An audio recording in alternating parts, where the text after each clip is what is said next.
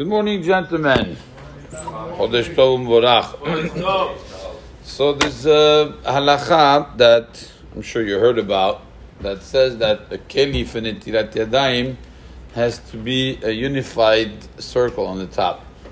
But if you have a pitcher that has a spout, then it wouldn't be a good keli for netilat yadayim. Do you ever hear about the, this concept, especially to to pour from there?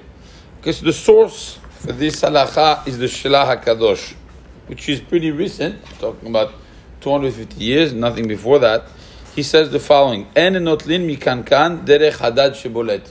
We cannot do netilat yadayim from a jug, from a uh, from a container that has a spout that is protruding. Kilo naasar kabbalah.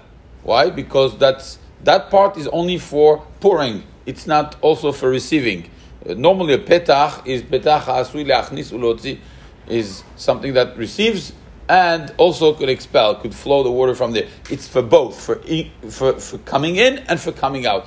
Here, you don't you don't pour the water into the jug through that spout, and therefore that spout is not considered part of the petach in a normal way. I'm trying to explain my own words what the Shelah is saying. Okay.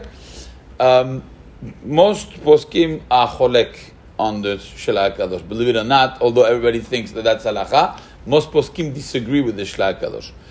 The easiest reason to understand, make it fast because we have the next minyan waiting, but the easiest reason to understand is because the kiyor in the Bet HaMikdash, which is the source where the Kohanim used to do the uh, the, the, netilat yadayim and raglaim was done like that. It was actually spouts coming out It would add water and it would come out from there. This is the source for netilat yadayim. How could you say that it doesn't work? This is a very strong question. Of course, there's some debate over there of how the Shelah Kadosh would answer, but just to quote one of the poskim, the Machatzit HaShekel, Daruch HaShulchan, and all the poskim, they say, Lo mi baya shafilu derech hapeh elyon mutar litol.